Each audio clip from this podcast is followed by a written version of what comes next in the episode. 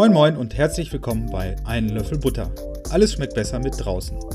Mein Name ist Simon Michalowitz und ich bin liebend gern draußen an der frischen Luft unterwegs. In meinem Leben dreht sich alles rund ums Draußensein und die Wanderlust. Sei es in meinem Alltag, wo ich als Berater in einem großen Outdoor-Geschäft arbeite, oder bei den Dingen, die mich sonst umtreiben. Ich bin Blogger, Autor, Vortragsreisender, Fußballfan vom besten Team der Welt, aber vor allem bin ich gerne zu Fuß draußen unterwegs und gehe neugierig und mit offenen Augen durch die Welt. Ich blicke hier auf ein Handy prall gefüllt mit Telefonnummern, Kontakten und E-Mail-Adressen von zahlreichen coolen und spannenden Leuten, die sich alle vor allem mit dem Draußensein beschäftigen. Ich möchte sie einfach mal anrufen oder sie treffen und eine Runde quatschen. Viel Spaß beim Reinhören. Ach ja, ich würde mich sehr über eure Rückmeldung freuen und lasst uns nun gemeinsam rausgehen. Mit Tobias Woggon in den Norden zu reisen ist eine ganz besondere Geschichte. Denn Tobi sieht den Norden durch die Augen eines Mountainbikers. Er war lange Zeit im Weltcup-Zirkus als Profifahrer rund um die Welt unterwegs, aber immer in der Blase dieser Community. Kurz irgendwo hinreisen, Radfahren und wieder weiter. Das war Tobi irgendwann genug. Er stieg aus und um und macht mittlerweile sein ganz eigenes Ding. Mit dem Fahrrad zu reisen, die Welt vom Sattel aus zu entdecken und darüber in Vorträgen und Büchern zu berichten, ist jetzt sein Antrieb. In Tobis neuem Buch und Vortrag ist er durch den Norden gereist und weckt sofort das Fernweh bei mir, dort auch einmal mit dem Rad unterwegs sein zu wollen. Moin Tobi, wo erreiche ich dich heute? Hey, ähm, ich bin tatsächlich heute zu Hause und äh, sitze jetzt vor dem Rechner und ja, es hat über Nacht geschneit und ich bin total motiviert, gleich äh, noch so ein bisschen auf die Skier zu gehen. Krass, der äh, meistgereiste Mountainbiker der Welt geht gleich Skifahren zu Hause vor der Haustür. ja, äh, Mountainbiken ist ja gerade so ein bisschen schwierig, weil dieser Schnee ist auch äh, gefroren und dann äh, ja, bin ich jetzt schon öfters mal äh, einfach umgekippt. Von daher sehr gut. Skifahren auf alle Fälle so das Ding gerade, ja. Ah, sehr gut, sehr gut. Ja, cool, dass wir es endlich mal geschafft haben, so auf diese Art und Weise zu quatschen. Wir kennen uns ja jetzt auch schon ein bisschen länger. Ich glaube, seit lag's bei dem ähm, Discovery Days, bei den ersten, wo du mir über den Weg gelaufen bist, glaube ich. Da haben wir das erste Mal gequatscht mit deinem Kumpel Philipp im, im Schlepptau, glaube ich, war das, oder? Genau, ja. Das, war, das ist jetzt schon eine ganze Ecke her. Ja, krass war das. Also, das war ein total cooles Festival. Ich war sehr geflasht, wer da so alles da war. Und auf einmal standet ihr beide so vor mir und dann habt ihr mich, glaube ich, auf meinen Vortrag angesprochen. Genau, du warst einer so der Ersten, der da seinen Vortrag präsentiert hat. Und ähm, ja, es hat uns gleich, gleich gut gefallen, weil du richtig schön äh, am Anfang mit einem Witz gestartet bist, äh, wie du überhaupt auf diese Idee gekommen bist, durch Norwegen zu laufen. Von daher, ähm, genau, haben wir da. Ja, das, ich meine, Spaß muss es ja machen. Es muss ja nicht immer so bierernst sein und so Heinz Sielmann-mäßig und äh, ähm, ein klassischer Vortrag, sondern es kann ja auch Spaß machen. Und von daher, ich glaube, das merkt man ja auch, wenn ich, wenn ich bei deinen Vorträgen mal da war, da habe ich ja jetzt auch den einen oder anderen schon gesehen und das ist schon cool, dieses Fahrradding, das, das begleitet mich so ein bisschen seit äh, meiner Jugend, ich, äh, wenn ich dran denke an mein schönes Stahl-Mountainbike Trek 970 mit der Bomber Z2 Mount Federgabel und allem drum und dran, dass ich dann irgendwann gegen das Trekkingrad leider weggetauscht habe. Aber nee, Mountainbiken ist schon so ein Thema für mich und naja, seitdem ich dich jetzt wieder so, oder seitdem ich dich so kennengelernt habe und auf dem Schirm habe, äh, ist das total krass zu sehen, was du so machst. Du bist ja quasi immer am Reisen, oder? Ja, sehr viel auf alle Fälle, ja, genau. Ich äh, ja, habe in den letzten Jahren schon so, so ein paar Länder, paar Länder gesehen, genau. Genau, und ursprünglich bist du ja so ähm, Enduro-Profi, Downhill-Profi, also in diesem Mountainbike-Profi-Zirkus unterwegs gewesen, oder? Mhm, genau. Enduro, also Enduro-Weltserie bin ich gefahren. Und da hast du irgendwann keinen Bock mehr drauf gehabt? Ja, das, das Problem ist halt, Enduro, für die Leute, die das jetzt vielleicht nicht kennen, das ist ja so ein bisschen wie, also man kann das vergleichen mit, mit Rallye-Fahren. Also es ist nicht wie Formel 1, wo du halt ein Rennen über die ganze Zeit hast, sondern du fährst quasi von Wertungsprüfung zu Wertungsprüfung. Mhm. Und ähm, es ist, diese Rennen sind sehr lang, also die, vom Start bis zum Ende bist du so ungefähr ja, acht, neun Stunden insgesamt unterwegs und davon sind halt immer wieder so ein paar Strecken gezeitet. Das Problem dabei ist, dass du, wenn du jetzt in eine Region reist, also wir sind halt viel um die Welt geflogen, waren in Chile, waren irgendwie in Colorado, ähm, du kommst halt irgendwie nach äh, Navados de Chilian, halt so ein, so ein Skiort im Hinterland von äh, Santiago de Chile und möchtest halt eigentlich natürlich Chile kennenlernen. Aber du verbringst eigentlich die ganze Zeit nur in diesem Skiort, weil du irgendwie versuchst, diese Strecken auswendig zu lernen. Und wenn das Rennen dann vorbei ist am, am Sonntag, dann packst du deine Sachen und am Montag geht es halt wieder irgendwie zum, zum nächsten Rennen oder ins nächste Trainingslager.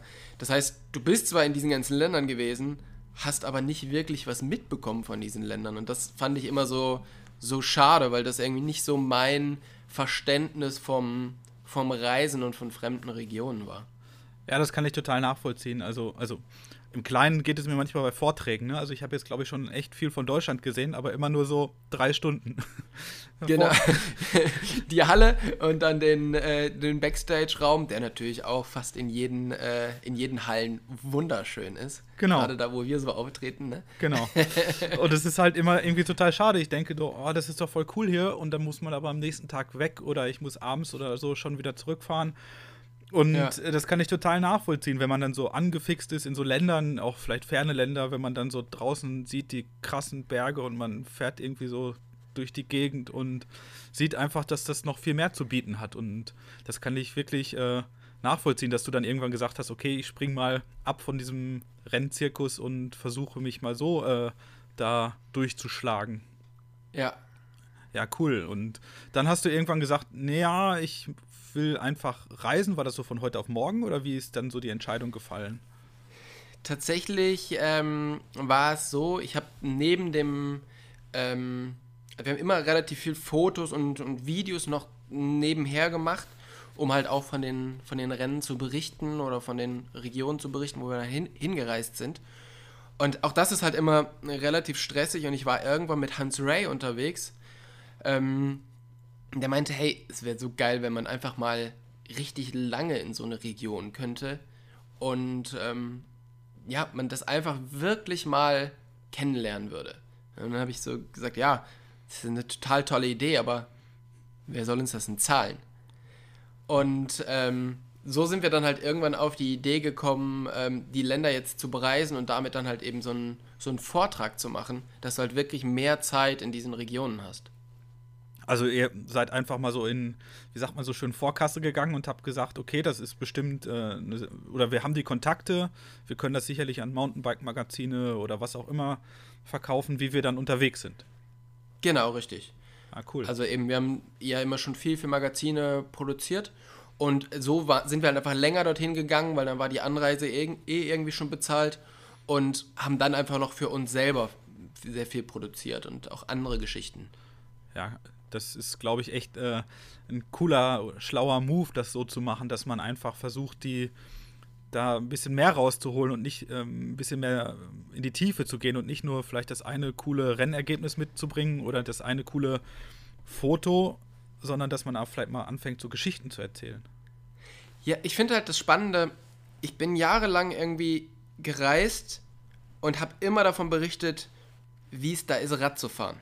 Also, ne? Mhm. Du fliegst nach Chile und dann der beste Trail von Chile oder sonst irgendwas. So.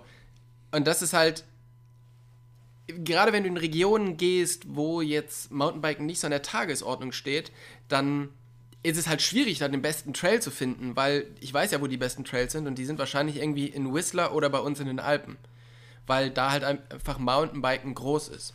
Ja. Ähm, aber trotzdem haben wir halt immer davon berichtet. Und mittlerweile benutzen wir das Mountainbike eigentlich eher so als Schlüssel, um in so Kulturen einzutauchen.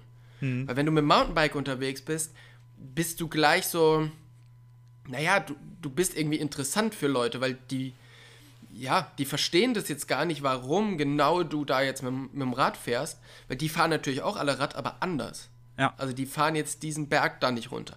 Und so kommst du halt ganz, ganz leicht mit irgendwelchen Leuten in Kontakt und ähm, ja, hast halt wirklich die Möglichkeit, da richtig so einzutauchen und die Leute wirklich kennenzulernen. Ja, es ist wie so ein Dosenöffner, ne? Man hat sofort irgendwie was zu quatschen Voll.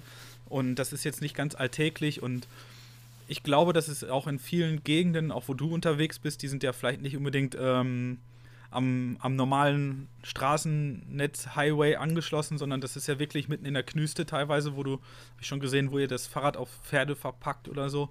Und da ist es genau. ja schon irgendwie so ein Highlight, wenn da jemand auftaucht und dann hat er so ein komisches Fahrrad dabei und fragt mich, warum ich diesen Berg da runterfahren kann und so. Und ähm, ja, das erlebe ich auch immer wieder, dass gerade die Leute, die sehr abgelegen vielleicht auch wohnen oder leben, ähm, sich über solche ähm, ja, solche Momente total freuen, wenn da jemand auftaucht, der mal ein bisschen äh, frischen Wind in die Bude bringt. Ja, voll. Also defi definitiv. Und da habt ihr ja wirklich schon, also keine Ahnung, also ich kenne den, den ersten Vortrag, den, den du gemacht hast, ähm, Spirit of Traveling. Das fand ich mega krass, wo ihr euer Gelumpe da überall hingeschleppt habt. Ähm, das war schon ziemlich, ziemlich spektakulär, muss ich sagen. Was war da so das Highlight? Ähm, vom alten Vortrag Boah, würde ich sagen, Alaska war ziemlich geil. Mhm. Ähm, das hat mir schon sehr, sehr getaugt und Kappadokien. Okay. Also, weil da war zwar das, das Radfahren jetzt nicht so, so mega, mega geil, weil alles relativ kurz war, aber natürlich landschaftlich mit diesen Tuffsteinfelsen und so, das war schon, war schon sehr, sehr großartig, genau. Ja, ich glaube, irgendwann steht dann auch nicht mehr so der, der krasseste Trail vielleicht so im Vordergrund, sondern das krasseste Erlebnis, oder? Ja, genau. Genau, und, auf alle Fälle, ja. Und also das hat man bei dem Vortrag auf jeden Fall schon gemerkt, also dass, dass, dass, ähm, dass das Reisen und das Erleben so voll dein Ding ist und ähm, dass du da voll so deine, deine Nische, deine Lücke oder dein Ding gefunden hast, glaube ich, oder? Ja, genau, wobei das ja nichts ist, was ich jetzt irgendwie so großartig gesucht habe, sondern ich habe das halt immer so so gemacht, also das ist halt, deshalb kann ich davon halt auch wirklich authentisch berichten, weil ich halt wirklich mega Bock drauf habe. Und aktuell zum Beispiel fehlt es mir auch extrem, das Reisen. Ja, das glaube ich. Also wenn du wirklich so viel unterwegs bist und das so zu deinem, zu deinem, ja, fast schon Lebensmittelpunkt gemacht hast, äh, loszuziehen und aufzubrechen, dann ist es natürlich momentan echt äh, eine schwierige Zeit. das, das kann ich total nachvollziehen. Aber vielleicht gewinnt dadurch ähm, das, was man sonst so im Alltag immer hatte oder was so normal war, nochmal viel mehr an Wert. Da denke ich ganz viel drüber nach, gerade so. Ja, ja, ich glaube auch. Und dadurch, ähm, wenn du, du weißt es auch, wenn du halt viel unterwegs bist und viel von A nach B reist und ich meine, ich war so 250 Tage im Jahr unterwegs, ähm, dann habe ich so das Gefühl, man verliert vielleicht auch so ein bisschen den Sinn dafür, wie privilegiert man eigentlich ist, das machen zu können. Naja. Oder das machen zu dürfen.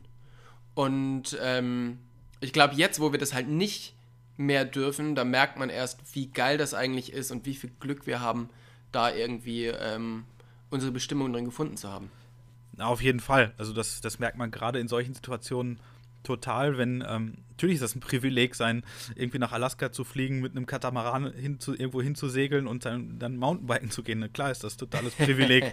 und sich das immer wieder vor Augen zu führen, ist, glaube ich, auch echt nicht ganz äh, verkehrt und da taugt das natürlich momentan sehr. Und ich merke das bei mir gerade auch sehr, dass ich ähm, viele Sachen nochmal so neu hinterfrage und manchen Dingen vielleicht einen neuen Wert gebe. Und ähm, von daher ist das, glaube ich, auch echt ähm, auch mal cool, so, so zwangsgebremst zu werden. Und ich meine, du wohnst ja auch ganz nett, also da kann man es ja auch so mal aushalten. Und dann ja. vielleicht mit ganz neuem Elan und ganz neuen Perspektiven demnächst wieder loszuziehen. Ja, genau. Und ähm, ja, eben auch mit einer mit neuer Motivation. Ähm, und man hat jetzt auch so ein bisschen Zeit zu gucken, wo man denn vielleicht noch hin möchte oder was halt jetzt irgendwie noch so auf der, auf der Liste steht, was man, was man noch, äh, was man noch machen möchte. Ich glaube auch, dass, ähm, dass es, sobald wir wieder reisen können, wird es halt wirklich, wirklich cool, weil man halt einfach mit einem anderen Mindset da dran geht. Ja, auf jeden Fall. Also das glaube ich auch, dass man da ganz anders. Also das ist so ein bisschen wie, wie konsumieren. Man nimmt, also wie man vielleicht so Filme oder was auch immer konsumiert, das läuft nebenbei. Das Reisen vielleicht ist auch nebenbei gelaufen, aber es wird jetzt einfach viel, viel bewusster werden, wieder ins Auto zu steigen oder ins Flugzeug vielleicht sogar. Ja, genau. Und na, da freue ich mich auf jeden Fall drauf. Aber ähm, worum ich dich jetzt mal angerufen habe in meinem kleinen Telefonbuch ist auf jeden Fall, weil ich hier so ein schönes Buch vor mir liegen habe. da steht drauf Tour, Tour du Nord ähm, mit dem Mountainbike durch den hohen Norden. und als ich das gesehen habe, auch als Titelbild, ähm, wie du da, ich glaube, auf Kamtschatka ist das, ne?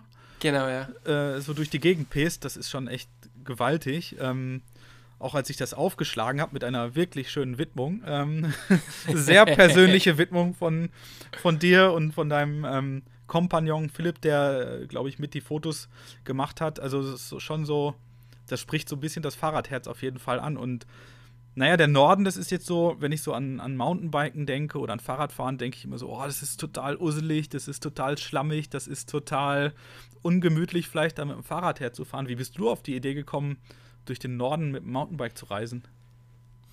Ähm, naja, also wie ja schon gesagt, ich find, fand Alaska mega faszinierend, was wir im ersten Vortrag gemacht haben. Und das war so das erste Mal, dass ich wirklich aktiv realisiert habe, wie schnell unsere Gletscher schmelzen. Weil wir waren da im Kenai Nationalpark und da gibt es diesen Berggleischer. Ähm, und dann läufst du vom Parkplatz dorthin und ähm, läufst immer so an so Schildern vorbei, wo oder wann der Gletscher bis hier war. Und das war so das erste Mal, dass ich wirklich gedacht habe, alter Falter, ey, das, das ist echt krass. Und dann haben wir eigentlich gedacht, wir wollen uns das alles anschauen, ähm, bevor es vielleicht irgendwie zu spät ist oder wir wollen es halt so früh wie möglich irgendwie anschauen. Mhm. Und ich bin eh riesen Nord-Fan, also vor allen Dingen ähm, Schottland-Fan. Das ist wirklich so mein, mein Traumland oder mein, mein Lieblingsland. Und dann okay. haben wir uns überlegt, okay, was gibt es denn für coole Regionen im Norden, wo man hinreisen kann? Und so haben wir uns dann einfach so eine Route zusammengestellt, die wir halt dann über die letzten ja, drei Jahre abgereist sind und die verschiedenen Länder da gesehen haben. Das heißt, du bist aber schon ähm, früher mal irgendwie in, in Schottland gewesen? Genau, in Schottland bin ich wirklich, ich würde sagen, seit 15 Jahren eigentlich jedes Jahr mindestens einmal. Mhm. Auch mit dem Und Fahrrad dann. Genau, ja, weil Schottland hat eine wahnsinnig gute Mountainbike-Infrastruktur. Okay. Die haben relativ schnell rausgefunden, dass Mountainbiken ein Weg ist, die Leute aus den Städten rauszubekommen. Mhm. Und haben wirklich mit ähm, EU-Fördergeldern so Trailparks gebaut, die ja einfach großartig sind und jedem jedem Fahrradfahrer, egal wie gut, seinen, ähm, seinen Spaß geben. Mhm. Von daher ähm, ist das wirklich so, ja, da, da bin ich immer oder bin ich jedes Jahr und das gefällt mir da total gut. Und also die meisten Leute denken ja so beim Mountainbiken oder Fahrradfahren, ach, dann fahre ich mal nach Südtirol, da ist schön warm, da trinke ich zwischendurch mal einen Espresso und abends gibt es eine leckere Pizza. Aber das ist ja wahrscheinlich, in, wenn ich nach Schottland fahre, wenn ich an meine Reisen nach Schottland denke, ein bisschen anders, oder? Genau, da gibt es dann äh, keine Espresso, sondern Whisky. und schön warm ist auch nicht. Aber ähm, ja, da ist es, ist es tatsächlich anders, aber anders schön. Und okay. das Interessante ist, ich bin vor zehn Jahren von äh, aus dem Ruhrpott runter nach, äh, nach Oberfranken gezogen. Mhm. Und ich bin früher mit meinen Eltern, weil mal klar so, ja, definitiv im Sommer no, äh, geht's, geht's in den Süden. Ja? Und erst als ich dann da weggezogen bin oder kurz vorher, habe ich gemerkt, ha, der Norden ist auch ganz schön geil. Das heißt, erst jetzt, wo ich wirklich hier unten wohne, fahre ich immer wieder hoch. Also äh, ist ein bisschen äh, ja, unglücklich gelaufen. Aber. Hättest du doch bloß den Norden früher entdeckt. Hätte ich doch bloß den Norden früher entdeckt, genau. Nee, aber ähm, ich bin froh, dass ich ihn überhaupt entdeckt habe und bin, ja, ich, ich liebe einfach dieses, dieses raue Wetter und dieses. Mhm du, du musst ja nur, ich meine, da, da, leben halt die Leute und für uns ist es halt irgendwie so ein bisschen Abenteuer. Also ja. du musst ja nur ähm, von deinem Auto zum Pub laufen und fühlst dich schon wie im größten, wie im größten Abenteuer dort oben. Ja, das stimmt, das stimmt. Das kann doch sehr usselig sein, wie man im, im äh, Ruhrgebiet sagt. Und ich ja. kann mir nur vorstellen, gerade so, wenn ich an die, an die Touren denke, die du da auch im, im Buch hast. Also du hast ja gerade schon gesagt, Schottland. Ähm, bei mir ist vor allem dies, die Tour auf den Färöern so ins, ins Auge gefallen, weil, wo ihr dann da wart, weil da ist das Thema natürlich Usseligkeit äh, auf die Spitze getrieben. Da habt ihr eine Bikepacking-Tour, glaube ich, gemacht. Genau. Und das sah schon ziemlich, also ziemlich rough aus, muss ich sagen, und ziemlich leidend. Es war jetzt keine Spaßtour unbedingt, oder? Ja, es war auf alle Fälle nicht so wie geplant. Ja, ich hatte mir das auch ein bisschen mehr mit mehr Sonne vorgestellt. Aber wir sind tatsächlich, als wir dort angekommen sind, sind wir in so ein richtig fettes äh, Tief gekommen, was so von Island rüber gedrückt hat. Und die Färöerinseln sind ja so eine kleine Inselgruppe eben genau zwischen Island und Schottland. Und äh, da war, es war so windig. Ey, ich habe noch nie so Hardcore Wind erlebt. Es ist wirklich so, dass die Wasserfälle, da ist das Wasser nach oben geflogen, weil es so windig war. Und ähm, uns hat es halt nicht nur einmal da in den, in den Graben gedrückt mit unseren Rädern. Und die Idee, dann da im Zelt zu schlafen, war in der Retrospektive jetzt vielleicht auch nicht die, äh, die beste Entscheidung. Naja, man muss ja alles mal gemacht haben, ne? Also jede Erfahrung bringt einen ja auch weiter und das finde ich total krass. Also ich habe ja jetzt im Sommer mal so eine ähm, Bikepacking-Tour gemacht mit so leichtem Setup und da muss man sich ja schon echt beschränken aufs ja. Wesentliche. Und dann so auf den Färöern, so richtig miesen Wetter, das stelle ich mir wirklich schon herausfordernd vor. Was war da so die größte Herausforderung?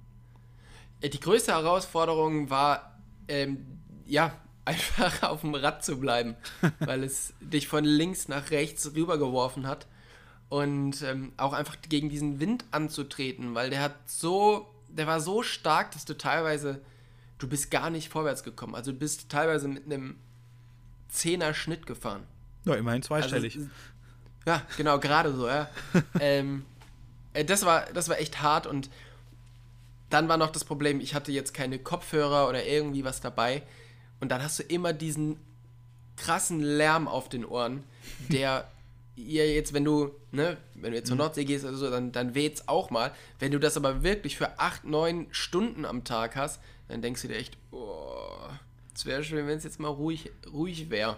Seitdem habe ich tatsächlich immer auch Kopfhörer mit in, meinen, in meinem Gepäck, dass man dann ja das so ein bisschen ähm, unterdrücken kann, das, das Geräusch des Windes. Ja, krass. Und wer, aber wie seid ihr darauf gekommen? Also, wie habt ihr denn für das Buch, ich glaube, das sind ähm, fünf Reisen gewesen, ähm, mhm. wie habt ihr die, die Ziele ausgewählt? Schottland war für mich halt irgendwie gesetzt, ja. weil finde ich halt cool. Mhm. Ähm, Island wollte ich schon immer mal hin, habe ich auch von, von Harald Philipp, der mhm. ist ja auch ein Bekannter von uns, der halt auch Vorträge macht. Ähm, da habe ich schon super geile Bilder gesehen. Da habe ich gedacht, okay, da will ich auch unbedingt hin. Färöerinseln kam tatsächlich durch Philipp, mhm. weil es gab ja, ich glaube 2012 oder so, gab es eine Sonnenfinsternis. Die gab's, konnte man aber nur an zwei Stellen der Welt sehen. Einmal mhm. auf den Fährer und einmal auf Spitzbergen. Okay. Und da war Philipp für Sony, glaube ich, dort und hat ähm, ja Leute geguidet für so eine, für so eine ganz spezielle Kamera. Mhm. Und er ist wiedergekommen und hat gesagt, ey, wir müssen dahin. Das ist mega geil. Mhm. Und so sind wir eigentlich darauf gekommen. Und ähm, naja, Kamtschatka war, als ich dann mal wusste, dass es Kamtschatka gibt, war das eigentlich relativ schnell auch so ein Traumziel von mir. Mhm. Ähm, das haben wahrscheinlich, ich weiß nicht, wie das, wie das jetzt ist. Bei mir jetzt relativ lange gedauert, bis ich gecheckt habe, wo und was das ist. Und es geht wahrscheinlich vielen Leuten so, die jetzt nicht unbedingt direkt benennen können, wo Kamtschatka ist, aber ja. allein diese, wenn man mal so liest oder mal diese Eckdaten von diesem Land irgendwie mitbekommt, finde ich das extrem spannend. Dass du da nicht mit dem Auto hinfahren kannst, weil es halt keine Straßen dahin gibt. Und dass es wirklich so weit weg ist, dass es noch so eine ganz, eine ganz eigene Mentalität oder eine, ein ganz eigenes Land irgendwie ist. Ja, auf jeden Fall.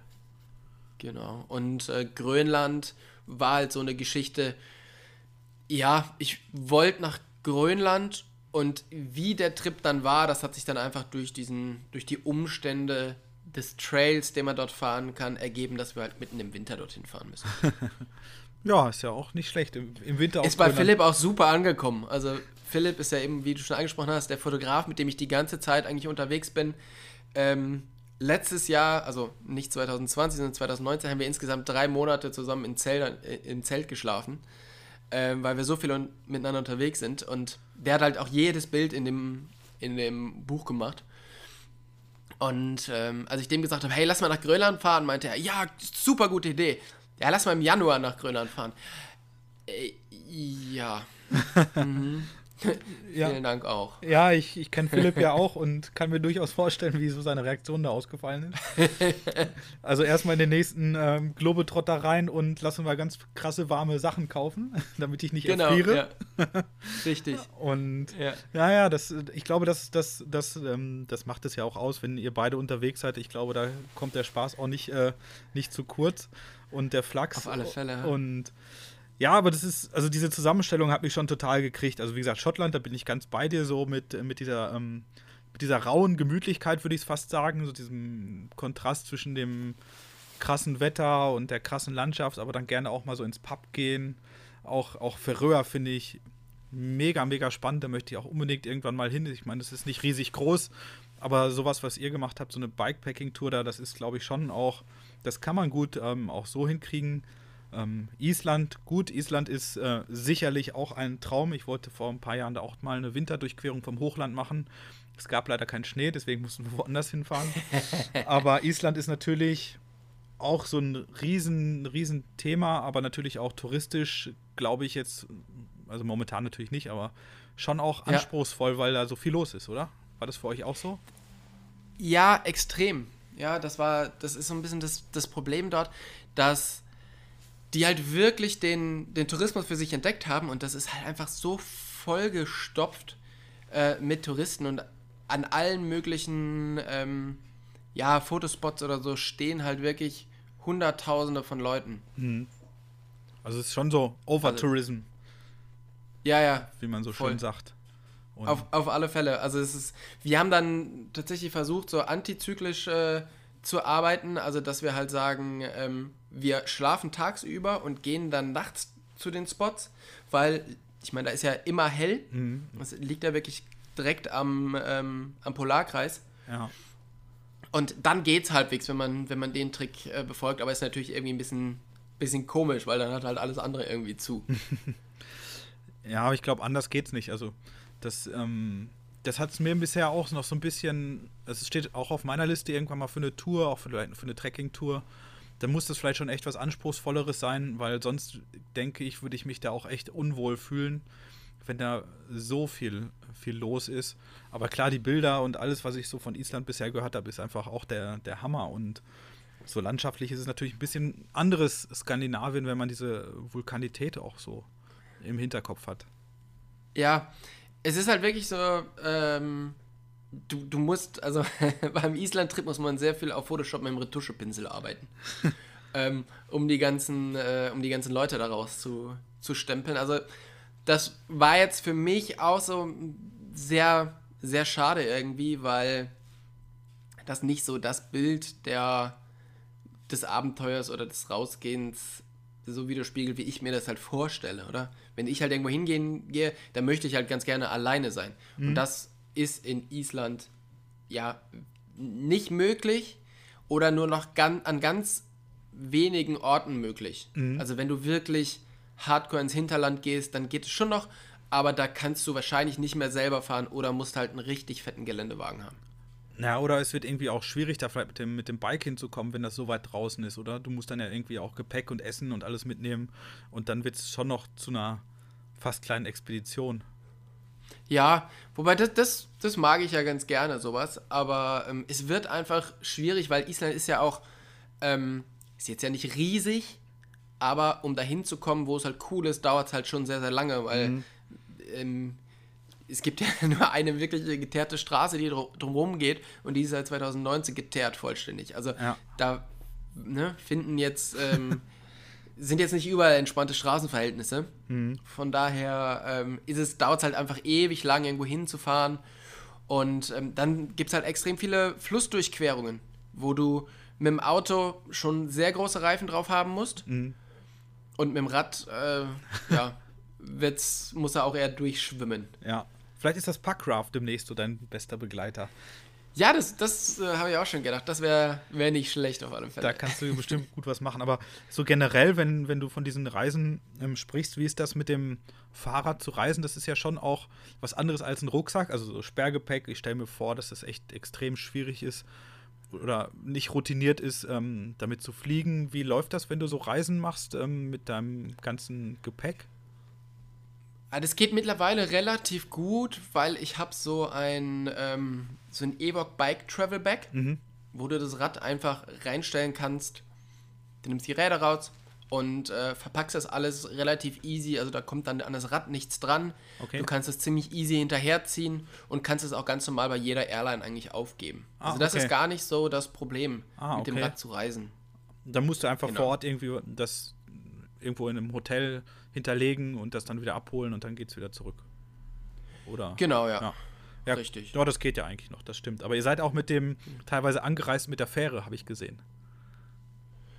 Ähm, ja, Oder mit, Genau, mit ja, dem nach- Auto nach Schottland wart ihr, glaube ich, mit dem Auto, oder? genau, mit dem Auto in Schottland waren wir und auf Island waren wir im eigenen Auto. Und wie ist das, äh, mit der Fähre nach Island zu fahren? Das dauert auch ein paar Tage. Das ähm, ja, dauert, glaube ich, drei Tage. Ich werde relativ schnell seekrank. ähm, das Einzige, was einen da wirklich, was einen da wirklich äh, freut, ist, dass es halt ab 16 Uhr eine Happy Hour an der Bar gibt. also, da, dass auch jeder sitzt dann schon kurz vor 16 Uhr in der Nähe von der Bar und wartet, bis dann hier diese Glocke geläutet wird, dass es halt zwei Drinks zum Preis von einem gibt. Ähm, ja, Also kriegt man die Ta Das Zeit auch rum. man kriegt die Zeit auch rum. Das Ding ist, ich bin ja eben viel immer mit der Fähre nach Schottland gefahren und da gibt es halt ein Kino auf der, auf der Fähre und es gibt ein tolles Restaurant auf der Fähre und ähm, alle möglichen Shops und alles Mögliche. Und auf dieser, das habe ich mir natürlich auch gedacht, ist auf der Fähre nach Island so, aber da gibt es nichts. Also da ist wirklich, da, da ist wirklich außer der, außer der Bar und der Happy Hour gibt es da nicht viel Freude am Tag. Naja, das reicht Also ja. das ist. ja, genau. Das muss reichen. Und ich sag mal so, wenn man die Happy Hour ausnutzt, dann braucht man eh bis 15 Uhr Schlaf, ne? ja, eben, Und genau. dann muss man ja nur noch eine Stunde überbrücken. Eben. Und dann hast du das auch mit der Seekrankheit nicht ganz so mehr auf dem Schirm. Ich mag deine Art zu denken. Ja, natürlich. Pragmatisch muss man da Ja, sein. natürlich. Gerade in Skandinavien ist Happy Hour immer, immer ein Thema. Aber das Das ist, ist das Einzige, um nicht äh, pleite wieder nach Hause zu kommen. Ja, das stimmt. Das kann durchaus mal sein. Wenn bei so 10, 10 Euro Getränken ist das auf jeden Fall nicht zu unterschätzen.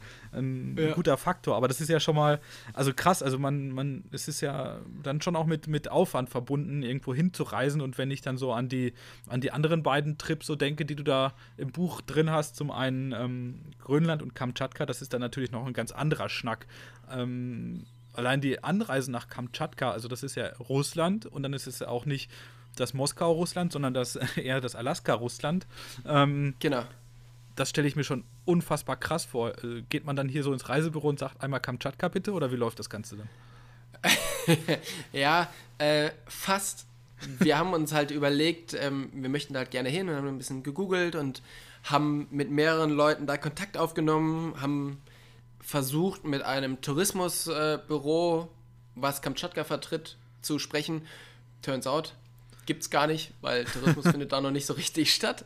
Und dann haben wir durch einen Zufall haben wir gesehen, dass Max Münch von den German Romers und ähm, Daniel Ernst eine Reise dorthin machen. Und dann haben wir uns bei denen so ein bisschen mit eingeklinkt, weil in Kamtschatka ist halt alles super weit weg und ist dadurch halt auch einfach super teuer. Und das kannst du dir eigentlich nur leisten, weit weg zu kommen in Kamtschatka, wenn du mit einer großen Gruppe unterwegs bist. Ja. Und dann haben wir über so eine russische Agentur das alles gebucht. Wir mussten quasi nur Flüge von, äh, von uns, also von Stuttgart nach Moskau buchen. Dann waren wir drei Tage in, in Moskau und dann sind wir eben auf diesen Flug. Das ist der längste Inlandsflug der Welt, den man machen kann.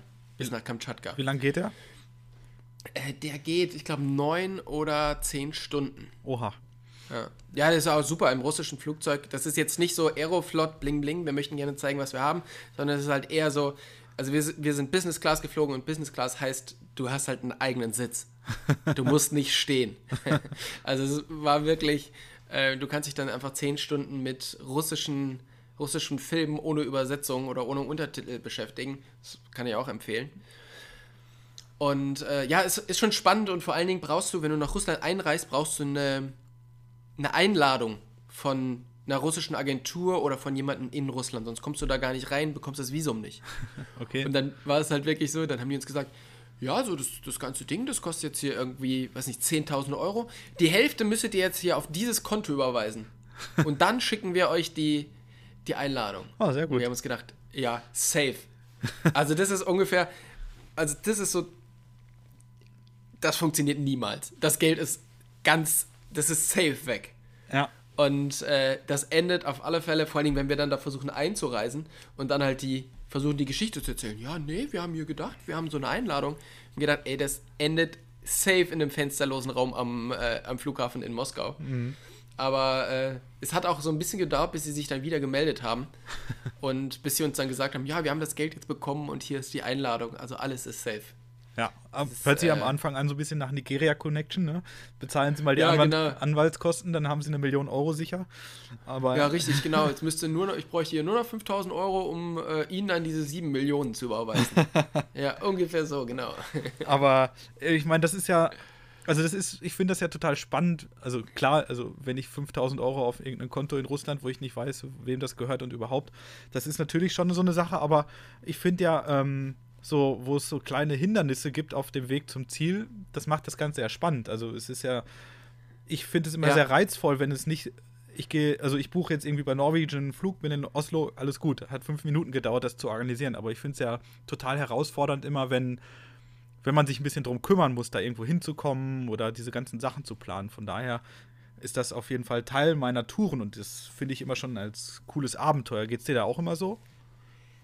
Auf alle Fälle. Ähm weil, also um ehrlich zu sein, das Ganze lebt natürlich auch immer so ein bisschen von einem, von diesem Abenteuer und von diesem Nichtwissen, was, nicht wissen, was passiert. Und äh, ich mag das schon auch ganz gerne, sich da so ein bisschen reinzufuchsen und eben nicht so diese, ähm, ja, 0815, wir reisen jetzt hier irgendwie mit dem Reisebus rum und gucken uns die schönsten Sachen in Island an, sondern das alles halt so ein bisschen auf eigene, eigene Faust zu machen. Das finde ich total spannend. Da geht natürlich auch viel schief, aber das ist natürlich auch, was am Ende dann die Geschichten, die wir, die wir da erleben, ausmachen, ne? Ja, auf jeden Fall. Und das ist genau das, wie du sagst. Also Geschichten, Erlebnisse, Erfahrungen und nicht jetzt der All-Ink-Urlaub und ähm, deswegen zieht man los und deswegen möchte man ja, wenn man irgendwann mal so Kamtschatka gesehen hat, Dokus gesehen hat, Bilder gesehen hat, deswegen möchte man ja dahin, weil es nicht so einfach ist. Und ja. ähm, wie ist das dann vor Ort, wenn du dann, wenn du erstmal da, also Einladung, Flug, zehn Stunden russischer Inlandsflug mit so Hühnern im Flugzeug oder so, wahrscheinlich. ähm, ähm, wie ist das dann, wenn man da, da ankommt? Man, du, also steht ja bestimmt nichts auf Englisch oder Deutsch, oder wie schlägt man sich dann da durch? Ja, also ähm, es steht dann nicht auf Englisch oder Deutsch und es spricht auch niemand Englisch oder Deutsch. Von daher, ähm, ja, schlägt man sich da so ein bisschen mit Händen und Füßen durch.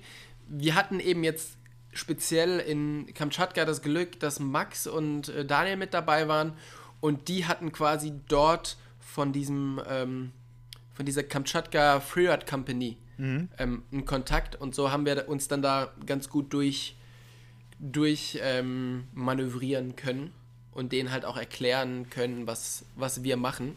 Okay. Aber ähm, das ist ja schon nicht immer so ganz, so ganz einfach. Also da hatten wir auch schon andere Orte, wo es gar nicht funktioniert hat.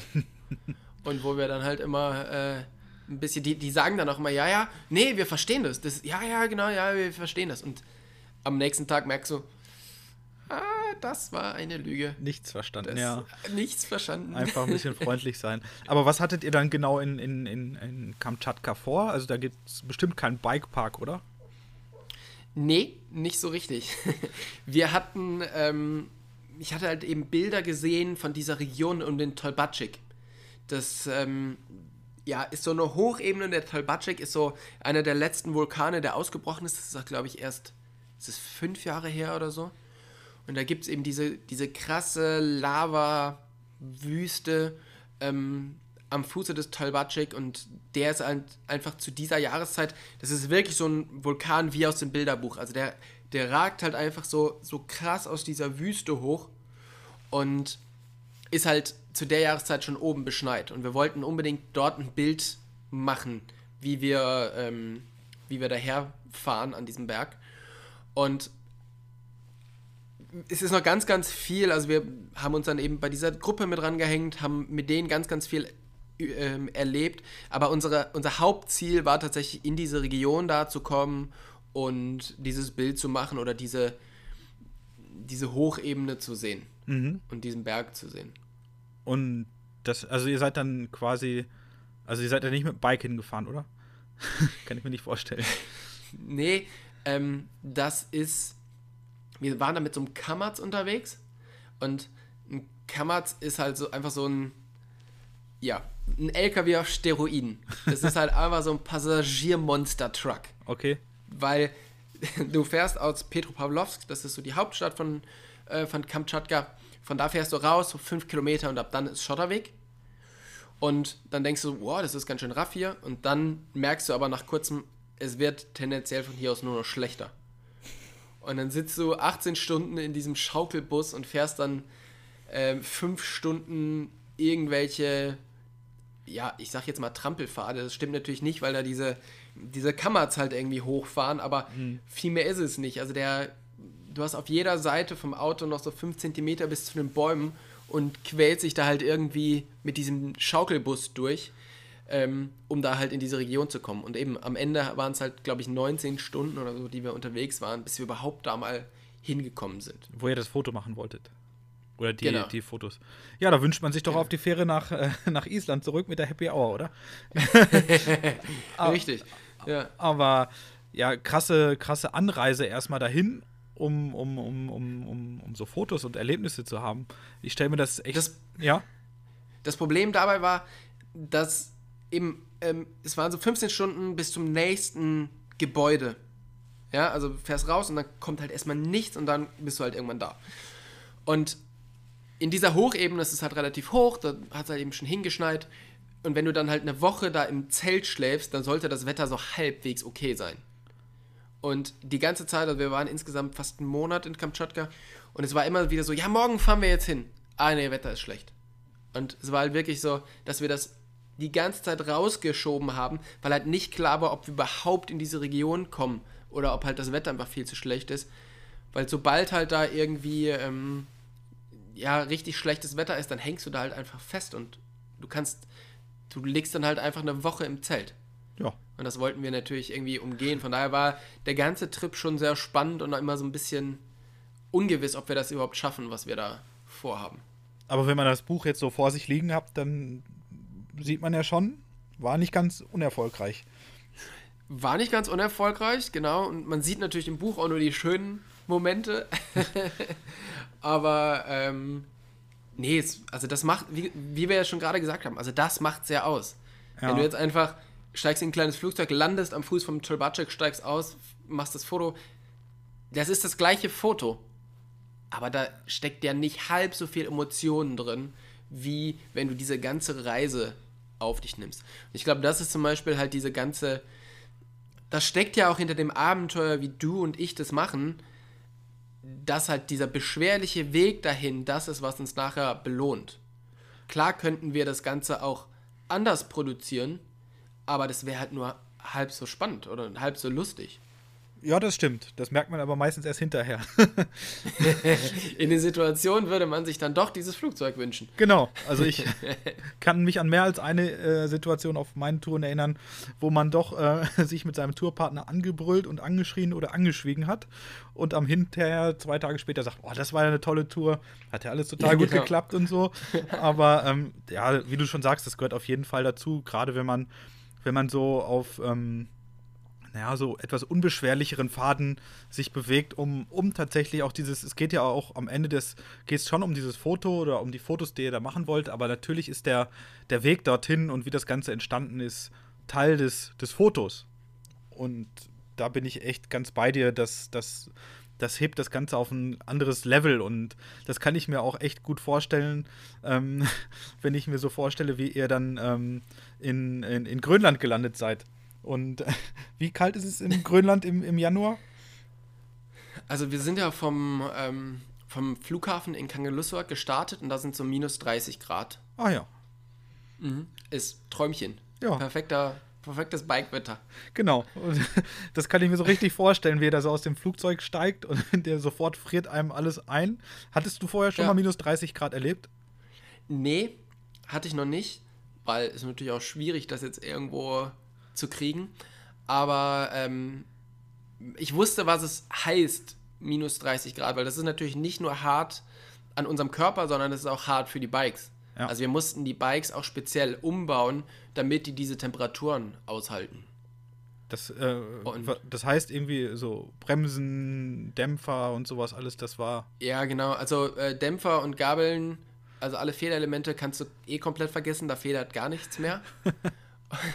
und Bremsen ist halt das Problem. Ich fahre normalerweise ähm, Bremsen mit, ähm, ja, mit mineralischem Öl. Ja.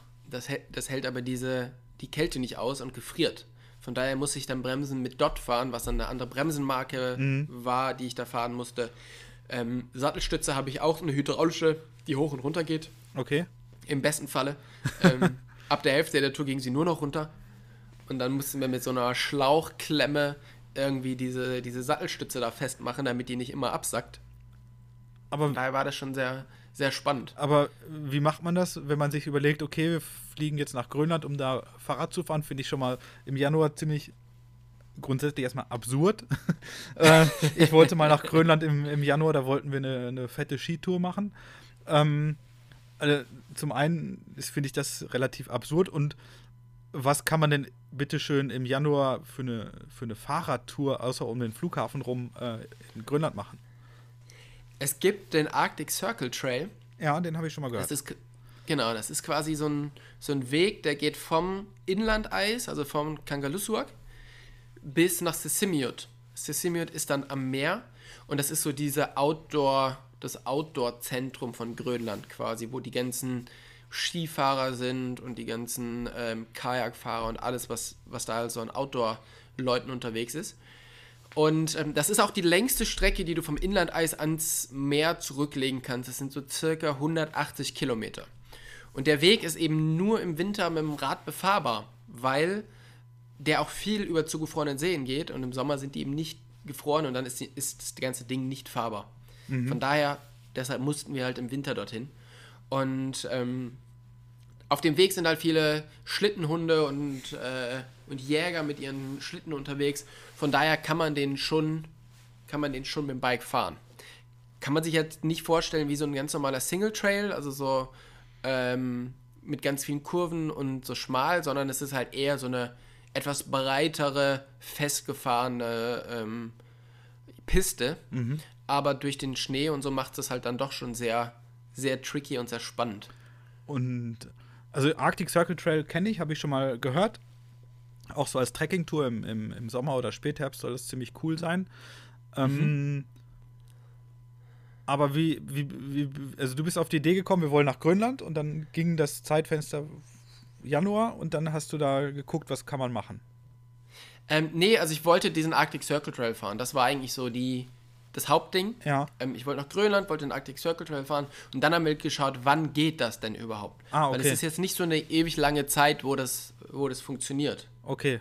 Und dann hast du gemerkt, es geht nur im Winter.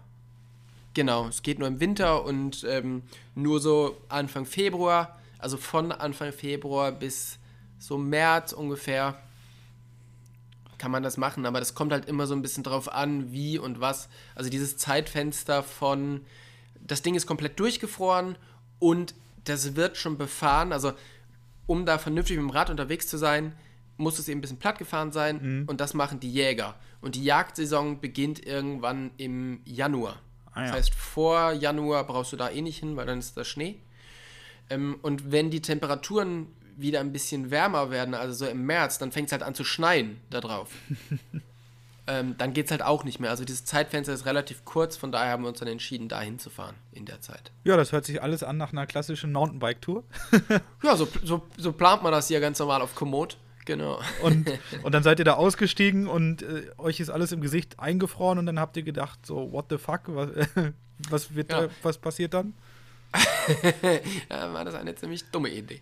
Ähm, ja, also wir, wir sind halt dann von, ähm, wir haben dann unser, unser Rad dort gelassen am Flughafen und sind dann erstmal noch anderthalb Wochen so durch Grön Grönland gereist, sind zu dieser Disco-Bucht, wo diese riesigen, ähm, ja, diese riesigen Eisblöcke rumfloaten und haben uns das angeschaut, haben da schon eine Schlittenhundtour gemacht und da schon Videos und Fotos gemacht, sind dann in die Hauptstadt nach, äh, nach Nuuk gegangen, haben uns das dort alles angeschaut, weil unser Buch ist ja auch immer in Verbindung mit ähm, mit Rezepten und mit mhm. äh, lokaler Küche. Und die findet man vor allen Dingen halt in Nuuk. Ja. Und dann haben wir uns das alles angeschaut. Und dann sind wir eben wieder zurück nach, ähm, nach Kangaluzuak. Und dann ist eben auch unser Kollege, der noch mit uns mitgefahren ist, ähm, der ist dann reingeflogen und wir haben den dort getroffen und mit dem sind wir dann die Bike-Tour gestartet. Also das heißt, für uns war das relativ easy dann weil wir schon an die Kälte gewöhnt waren ja. und wir uns so langsam rantasten konnten. Für ihn war es halt wirklich so voll der Kulturschock oder voll der, voll der Kälteschock, besser gesagt. Ja, oh, das glaube ich. Du steigst aus dem Flieger minus 30, hast das vielleicht noch nie so richtig erlebt und dann ab aufs Bike. ja. Stelle ich mir krass vor. Und ähm, hat denn da alles so, also du hast ja schon gesagt, so Probleme sind dann so, ähm, ja, fahrradtechnische Sachen, das habt ihr irgendwie gelöst, aber wie ist das denn? Ähm, ich habe den Vortrag, also der kommt ja jetzt, den du da zum Buch machst, noch nicht gesehen. Genau. Ich wer dich und Philipp kennt, der weiß natürlich, so bildgewaltig ist das alles. Ähm, wie funktioniert das dann so mit der Technik? Friert einem da nicht die Kamera oder die Drohne oder was man da so mit hat ein? Kamera hält relativ lange durch tatsächlich. Die, ähm, die großen Kameras, da halten auch die Akkus ziemlich lang durch. Wir haben die mal draußen stehen lassen, um so ein Timelap, mhm. Timelap von einer ähm, von Nordlichtern zu machen. Die war dann schon echt komplett eisbedeckt einfach. Mhm. Drohne ist ein anderes Thema. Also wenn wir Drohne fliegen wollten, haben wir mal einen kleinen Kocher angemacht und haben die erstmal darüber aufgetaut. Ja. Krass. und das funktionierte dann. Dann war das nächste Problem, was wir lösen mussten, dass der iPhone-Akku, mit dem der quasi als ja. Display für die Drohne gilt oder funktioniert, der ist halt nach einer Minute immer ausgegangen. also wirklich eine Minute, tot. Egal wie voll geladen das war.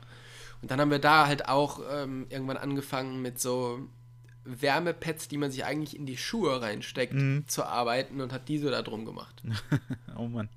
Und dann funktionierte das. Also so muss man sich halt Schritt für Schritt irgendwie da, da durcharbeiten. Ja, also klingt auf jeden Fall nach einem richtig, richtig coolen Abenteuer. Und wer das Buch sieht, der oder vor sich liegen hat, der wird sehen, also es hat sich megamäßig gelohnt, diese ganzen Sachen auf sich zu nehmen, um, um diese ganzen coolen Bilder und ähm, Geschichten mitzubringen. Also da bin ich total gespannt auf, auf, auf den Vortrag, wenn es da soweit ist, dass ich mir den mal dann endlich reinziehen kann. Also da habt ihr schon wirklich äh, einen guten, guten Schnitt durch den Norden gemacht, finde ich. Und ja, das vielen Dank. scheint sich doch durchaus gelohnt zu haben, also auch diese ganzen Geschichten dahinter ähm, zu erleben und nicht nur das, was jetzt so kondensiert in dem Buch ist. Und das finde ich schon, schon mega, mega cool. Und ja. du hast es gerade so angerissen. Ähm, das Buch, was hier vor mir liegt, da sind jetzt tolle Bilder drin, ähm, tolle Geschichten, und Tipps und Tricks rund um die einzelnen Gebiete, wo ihr wart. Aber du hast das gerade kurz an, an, angemerkt. Da sind auch Rezepte drin. Also jetzt haben wir schon mal einen Mountainbike-Profi, der bei minus 30 Grad irgendwie Fahrrad fährt. Und jetzt macht er noch Rezepte in seinem Buch. Wie kommt das? Wir haben irgendwann so überlegt, okay, was bleibt uns denn von den, von den Reisen so am, am meisten hängen? Und wie wir schon am Anfang gesprochen haben, es ist meistens nicht der, der beste Trail oder es ist halt, ne? Mhm. Ähm, und dann ist es natürlich so auch so schön, wie die, wie die Landschaft ist. Es ist trotzdem nicht das, was, was wirklich immer hängen bleibt, sondern das, was für uns immer ähm, am meisten noch im, im Gehirn war, waren halt so die Sachen, die wir dort gegessen haben. Mhm. Also diese landestypischen Speisen. Also Philipp und ich, wir, wir essen sehr, sehr gerne. und ähm, dann haben wir halt angefangen, einfach Rezepte zu sammeln, die wir so, ja, von Leuten, die wir halt unterwegs kennengelernt haben, haben dort mit, mit Köchen aus den Regionen gesprochen, die dann halt wirklich diese lokalen, lokalen Sachen dort machen. Und ähm, genau, so, so wollten wir halt eigentlich dem, der dieses Buch liest, so ein bisschen die Möglichkeit geben, das Land zu erleben, ohne dorthin zu reisen, sondern nur mit den Bildern, die im Buch sind, den Geschichten und eben dem, dem Essen dazu. Und ähm, du hast gerade schon, also da sind ja schon coole Rezepte drin.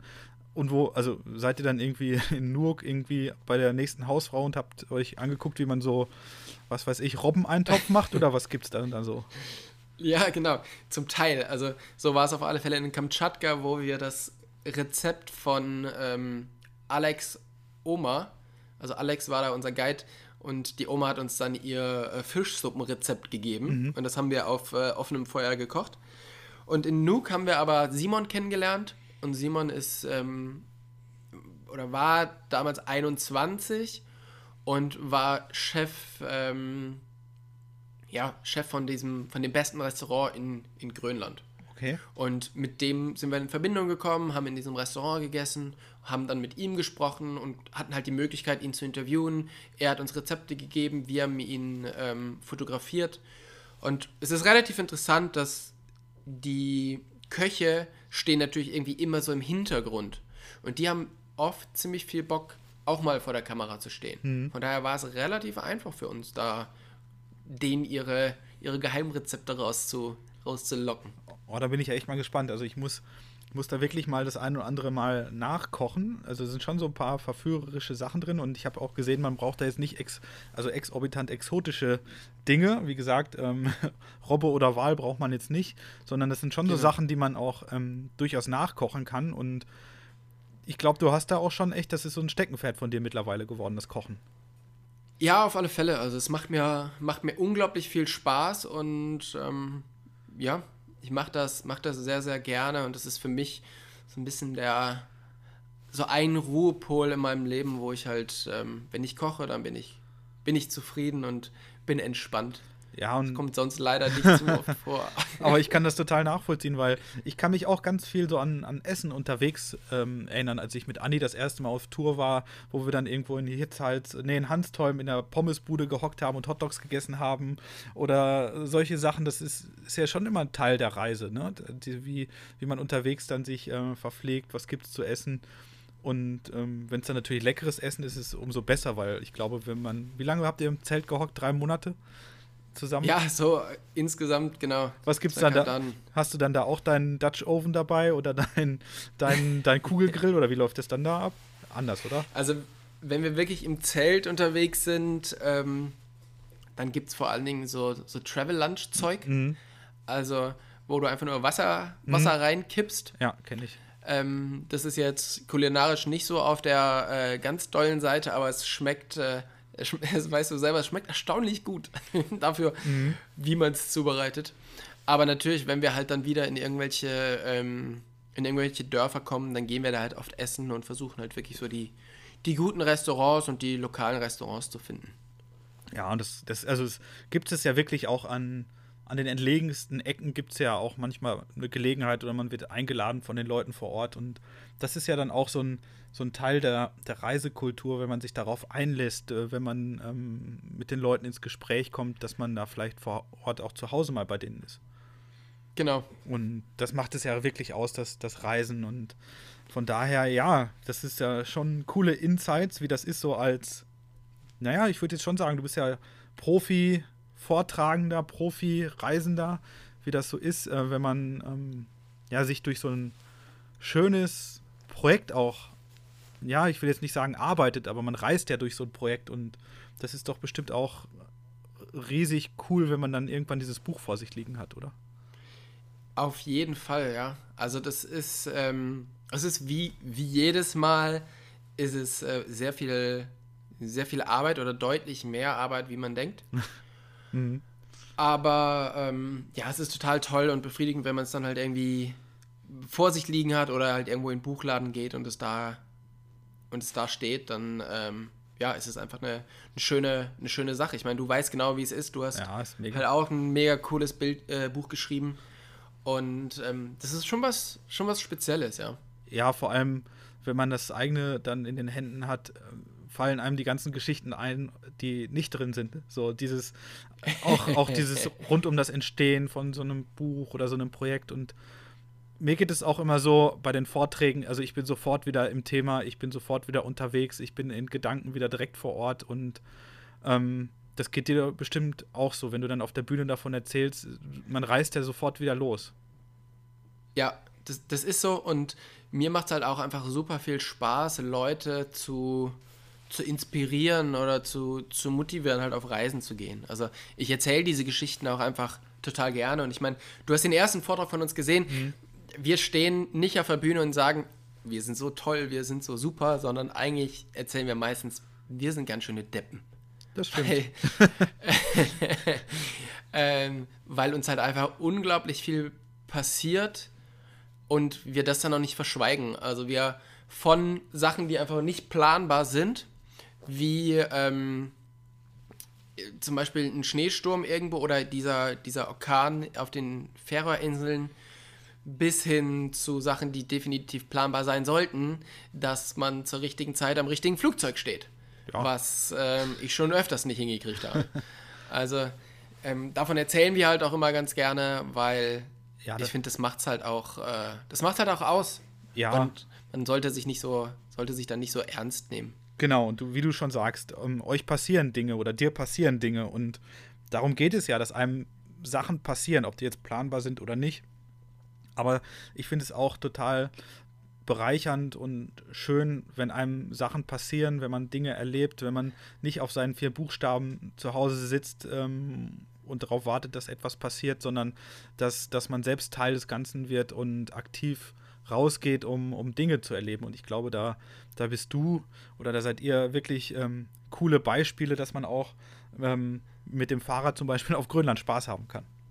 Ja, ja, wir, wir, wir sind wirklich super Beispiele dafür, wie man eigentlich die ganze Zeit nur scheitern kann und trotzdem viel Spaß dabei hat. Ja, und genau darum geht es, dass man was erlebt, dass, dass, dass, dass man eine Idee hat, um sei sie noch so strange, komisch oder verrückt.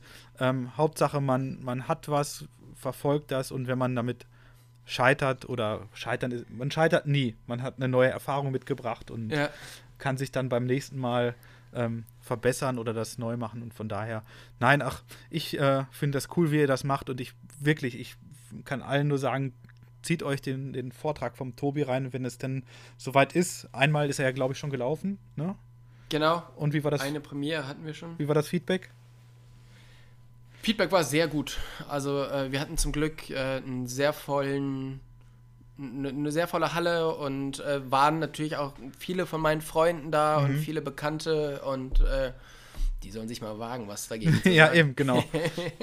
Nein, aber auch insgesamt war das Feedback sehr gut. Mhm. Ähm, es gibt natürlich wie bei jedem Vortrag, ich meine, ähm, beim alten Vortrag, den habe ich 150 Mal gemacht, da ist der erste Vortrag, den ich gemacht habe, da ist nur noch sehr, sehr wenig davon übrig, was ich dann als 150. Vortrag Klar. gemacht hat. Also das ganze Projekt ist natürlich immer irgendwo im, im Wandel und äh, verbessert sich immer. Auf jeden da Fall. haben wir auch gemerkt, es gibt safe noch ganz viele Sachen, die wir da verändern müssen oder verbessern müssen, aber ich glaube, wir haben da eine ganz gute äh, und solide Basis, von der wir weiterarbeiten können. Ja, das lebt ja immer so ein Vortrag und das, der ist ja nie fertig und von daher habt ihr da jetzt ja auch noch äh, Zeit, euch da so ein bisschen reinzufuchsen und naja, ich bin echt auf jeden Fall gespannt und freue mich auf jeden Fall dass, auf das äh, nächste Zusammentreffen, wenn wir dann mal unterwegs sind. Vielleicht kriegen wir es ja mal hin, zusammen irgendwo was zu machen. Norwegen habe ja, ich ja zum Beispiel im Buch vermisst.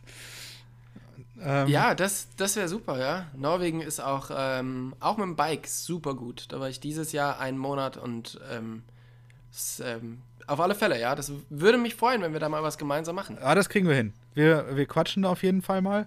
Ich ähm, möchte mich aber auf jeden Fall bedanken, Tobi, dass du deine, äh, dass du Zeit hattest. Ich glaube, Zeit hast du jetzt ja gerade auch genug, ähm, um, um das mal äh, ähm, ein bisschen über das Buch zu quatschen, weil, weil als ich das Buch aus dem, aus dem Briefkasten gezogen habe und nicht nur wegen eurer sehr schönen, äh, sehr persönlichen Widmung, ähm, ist es einfach rundherum gelungenes Buch und ich glaube, jeder, der so ein bisschen gerne in den Norden reist und ähm, der der das Fahrradfahren und das Draußensein liebt, der wird sich da wiederfinden und tolle Inspirationen finden. Und von daher vielen Dank äh, für das coole Buch, vielen Dank für das Gespräch, Tobi. Und äh, ja, auf, auf ganz bald wieder und dann vielleicht im Norden. Danke dir, danke für die Zeit und äh, für die Möglichkeit hier mit dir zu quatschen. Ich hoffe, wir, äh, ja, wir sehen uns demnächst wieder und machen mal gemeinsam den Norden unsicher. Das machen wir. Alles klar, Tobi. Bis bald, ne? Tschüss. Tschüss. Der treue Hörer wird sich sicherlich gefragt haben, wo denn der Tobi seinen Löffel Butter gerne jetzt essen oder zu sich nehmen würde. Das haben wir im Eifer des Gefechts einfach, ähm, ja, vergessen. Von daher reicht Tobi seinen Löffel Butter nach und ich glaube, da würde ich jetzt auch gerne mit ihm sitzen und einfach in die, in die Ferne blicken und meinen Löffel Butter, so wie er, genießen. Wo ich am liebsten einen Löffel Butter essen würde. Hm, grundsätzlich möchte ich erstmal gar keinen Löffel Butter essen. Ähm, aber ich weiß, worum es geht und am liebsten würde ich mein Lieblingsessen oder gegebenenfalls auch einen Löffel Butter am Sliggerhen oder in der Nähe vom Sliggerhen Hotel auf der Isle of Skye in Schottland essen, weil das einfach mein absoluter Lieblingsort ist, umrundet von den, den Cullen Mountains und einem wunderschönen Tal, wo sich die ein Fluss durchschlängelt. Und ähm, ja, genau, das ist auf alle Fälle der Ort, wo ich jetzt am liebsten wäre und am liebsten einen Löffel Butter essen würde. Vielen, vielen Dank fürs Zuhören. Wenn ihr meinen Podcast mögt, empfehlt ihn gerne weiter. Über Gästevorschläge, Themen oder sonstige Rückmeldungen würde ich mich sehr unter simon.simonpartour.de oder über die entsprechenden Social-Media-Kanäle wie Facebook oder Instagram freuen. Ich lerne bei jedem Mal dazu und möchte mich dabei gern weiterentwickeln. Ich hoffe, ihr begleitet mich auf diesem Weg. Danke an alle meine Gäste, an euch die Zuhörer und bis zur nächsten Folge.